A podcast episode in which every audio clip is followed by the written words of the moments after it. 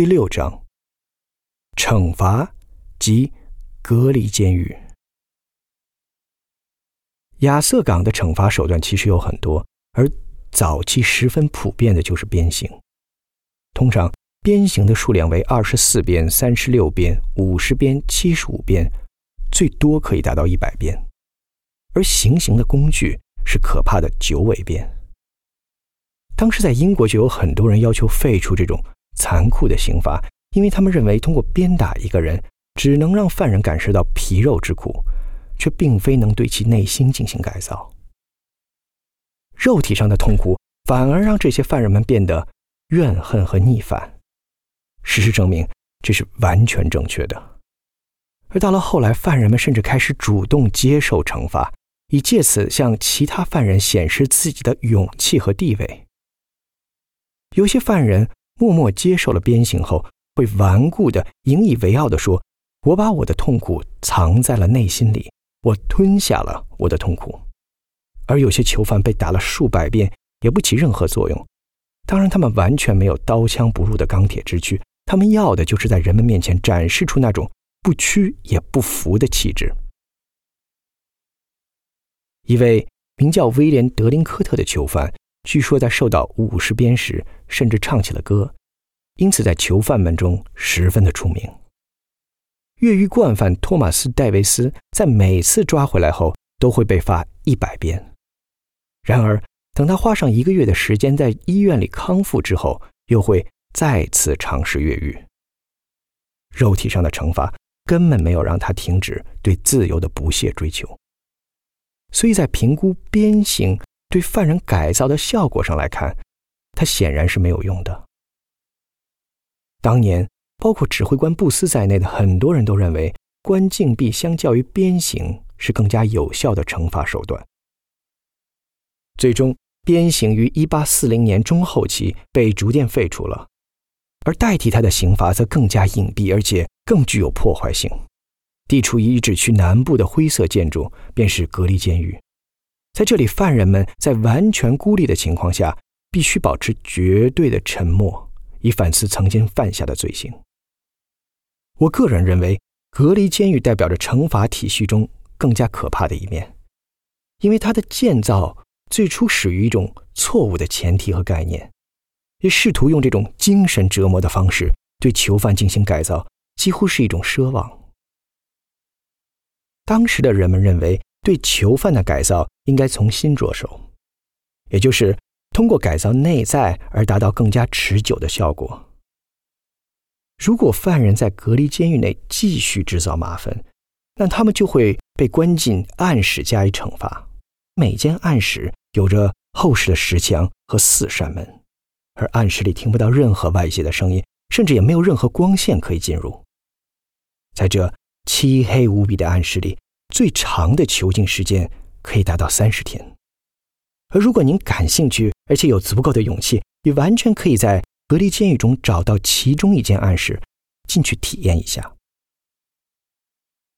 隔离监狱彻底剥夺了犯人们作为独立个体被认知的基本权利，他们的名字被数字所代替。被关押在这座特殊监狱的犯人必须在离开自己的牢房时戴上面罩。以保证他们的面孔是被遮住而不被别人认知的。他们每天只有一个小时的活动时间，并且只有在这段放风的路上，他们才可以离开自己的牢房。而供他们活动的院子四周是高高的围墙，而且他们时刻都被警卫监视着。另一个离开牢房的时间，则是在往返教堂祈祷的路上，而在教堂里祈祷的时候。犯人们也被分配到单独的隔间里，以避免他们相互交流。现在的隔离监狱已经完全不如以往了。在这里，游客们可以看到当年囚犯们的照片，这其中也有比较有名的问题人物，比如前士兵，也是一名逃兵丹尼斯·多赫提。多赫提曾在诺尔福克岛和亚瑟港服刑多年，经受过各种残酷的惩罚。但他一直坚强反抗，最终被送进了隔离监狱，并在暗室中被关押了一段时间。多赫提经历了四十二年的牢狱折磨，最终不得不妥协并承认：我终于被打败了，我不想再被关进暗室了。只不过我觉得，他不见得是真的屈服了，也只可能是假装认输，以规避囚禁之苦。还有另一个有趣的囚犯故事：莱纳德·汉德。他十六岁时被流放至亚瑟港后，曾亲自要求被关进隔离监狱三年。因为这一行径，当时的考戴尔医生认为他一定是精神不正常，并称他极为的愚蠢。在隔离监狱旁边是一座外形美观的钟楼，是我们现在博物馆的所在地。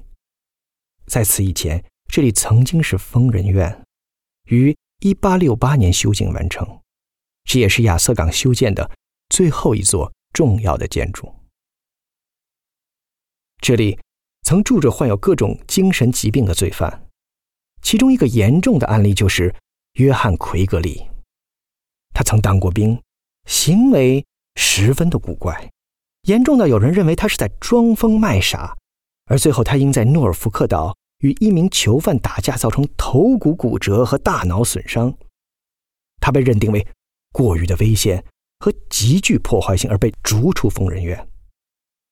他被关押在隔离监狱牢房的 C.E. 中，最终因为实在难以控制，狱警把他单独隔离在了隔离监狱外，并且给他建了一个独立的笼子。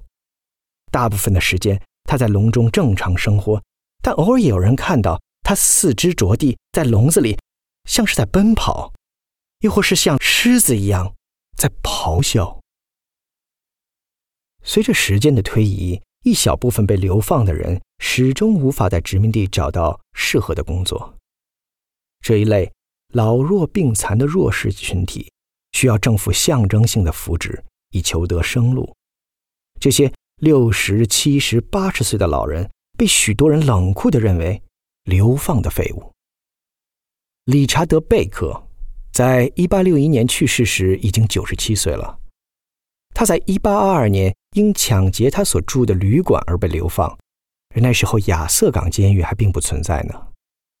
这些流放后不惹是生非的老人，最终在这里得以寿终正寝。您可以在庇护所对面的小溪边找到他们曾经生活过的平民所遗址。到了十九世纪六十年代中期，这些无法从事任何工作的老幼病残群体的数量，已经超过了可以进行劳动的囚犯的数量，从而导致亚瑟港的生产力大幅度的下降。这台以劳动改造囚犯，并利用囚犯进行廉价劳动力生产的工业生产机器，最终也逐步停止了工作。